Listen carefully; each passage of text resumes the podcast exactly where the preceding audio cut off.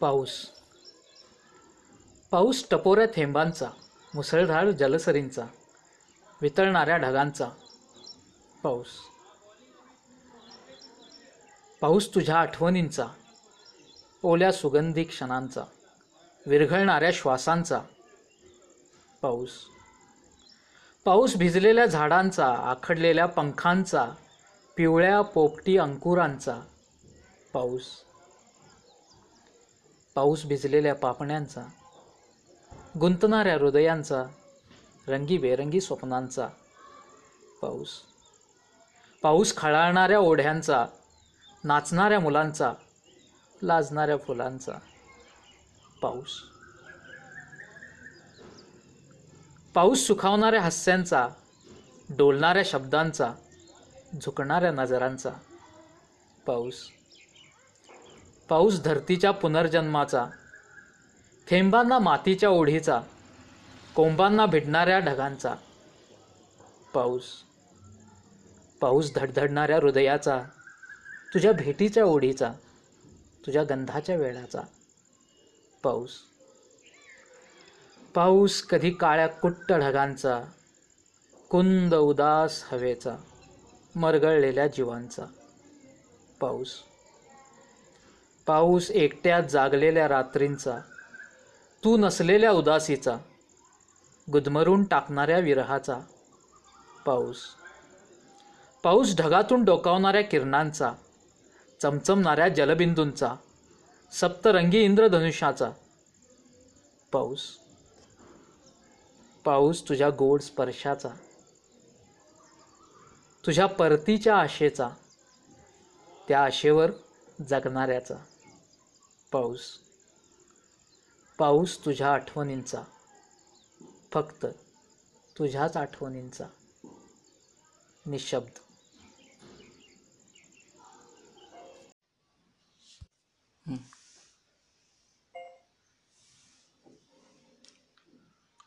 स कंपनीच्या साहेबांना एका कामगाराचं पत्र. आदरणीय साहेब नमस्कार. पत्र लिहिण्यास कारण की मी सुखरूप पोचलो. इथवर पोचायला तुमची मोलाची साथ लाभली. आता काही त्रास नाही कशाचीही भीती नाही. आपणही सुखी असाल अशी आशा आहे. हां प्रवासात थोडा त्रास झाला पण चालायचंच. आता इतक्या लांबचा प्रवास म्हणजे त्रास व्हायचाच. हो सांगतो. त्या प्रवासाचीच कथा सांगतो. अचानक एक दिवस तुम्ही बंद कंपनी बंद ठेवण्याचा निर्णय केला. आणि तिथूनच माझा प्रवास सुरू झाला. वाटलं काही दिवस थांबेल आणि पुन्हा सुरू होईल. घरात बायको आणि दोन मुलं. म्हणून थांबलो तिथेच. गाठीला चार पैसे होते आणि घरात थोडं सामान. त्यावर चालले काही दिवस सहज विनासायास. पण जसजसे दिवस वाढू लागले भीती वाटू लागली. पोरांची औषधं घरचा किराणा लाईटचं बिल गावाकडचं देणं रतिबाचं दूध गॅसचा सिलेंडर हे काही थांबलं नव्हतं. पण कॉस्ट कटिंगच्या नावाखाली काम हातातून गेलं होतं. हां तुमचं पण काही चुकलं नाही साहेब. तुम्हाला पण पोट आहेच की. तुमचं पण काही चुकलं नाही साहेब तुम्हाला पण पोट आहेच की. आता कंपनीज बंद झाल्यावर इन्कम कमी होणारच. आणि तुम्हाला कॉस्ट कटिंगसाठी कामगारांना काढावं लागणारच. जिथं उत्पन्नच थांबतं तिथं तुम्ही पगार देणार कुठून? तुमचं इन्कम कमी झालं साहेब. पण आमचं आमचं थांबलंच हो. कॉस्ट कटिंगच्या नावाखाली तुम्ही कामगार कपात केली. पण आम्ही काढू शकत नाही ना बायका पोरांना घराबाहेर.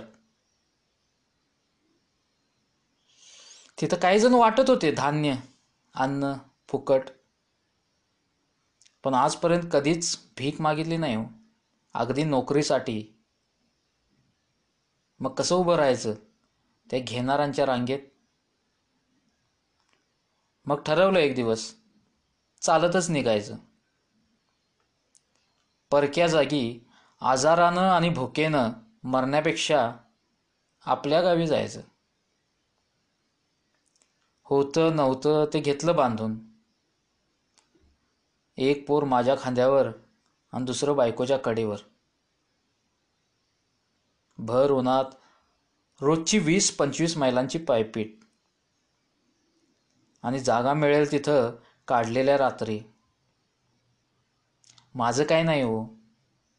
पोरांची थोडी गैरसोय झाली. एवढ्या लांबच्या प्रवासात जवळ होतं तेही संपत गेलं. खायला उरले होते फक्त पोलिसांचे फटके आणि उन्हात तापलेल्या हायवेचे चटके.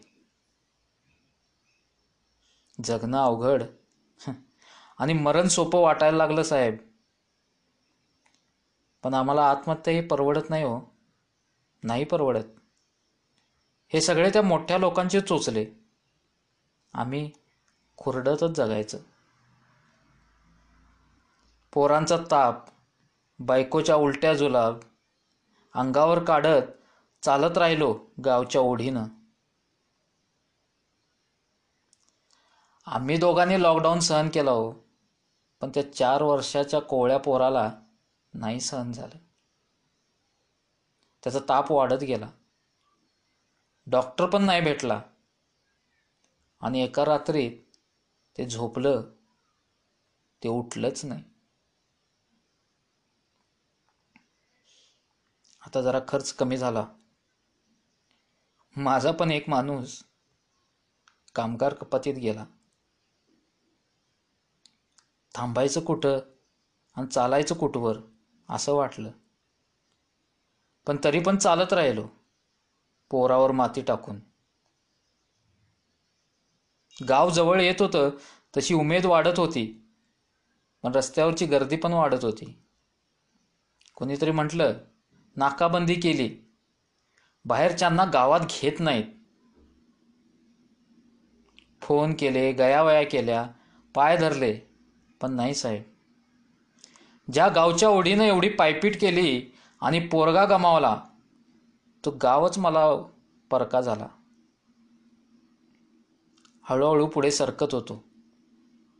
पण आता शरीरातली ताकद आणि मनातली उमेद खचली होती साहेब.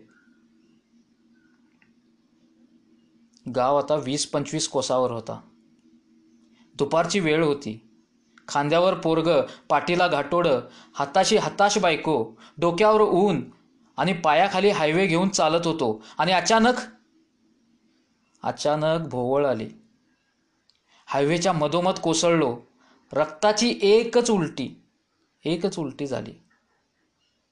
आणि सगळं शांत झालं.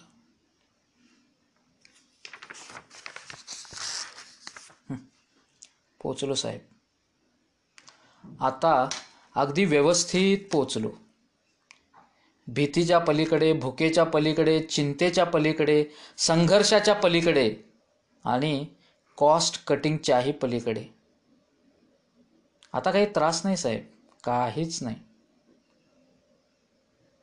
फक्त तेवढं पी एफ आणि ग्रॅच्युएटी बायकोपर्यंत पोचवलीत की तुमचंही काम संपेल. इथवर पोचण्यात तुमची मोलाची साथ लाभली. त्याबद्दल धन्यवाद. जाता जाता लहान तोंडी मोठा घास घेतो साहेब. पण त्या अकाउंटमध्ये म्हणे मोठे मोठे सी ए साहेब आहेत. ते काय तर म्हणे कंपनीचं फायनान्शियल प्लॅनिंग करतात. पण साहेब पन्नास वर्ष जुनी कंपनी फक्त तीन महिने आपल्या पगारांना आपल्या कामगारांना कमी खर्चात सांभाळू शकत नसेल तर ते फायनान्शियल प्लॅनिंग जरा तपासून बघा साहेब.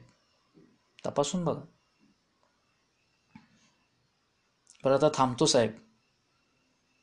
तुम्हाला तुमच्या कॉस्ट कटिंगच्या फायनान्शियल प्लॅनिंगच्या शासनाच्या सबसिडीच्या आणि एकूणच लॉकडाऊनच्या हार्दिक हार्दिक शुभेच्छा. धन्यवाद. कळावे.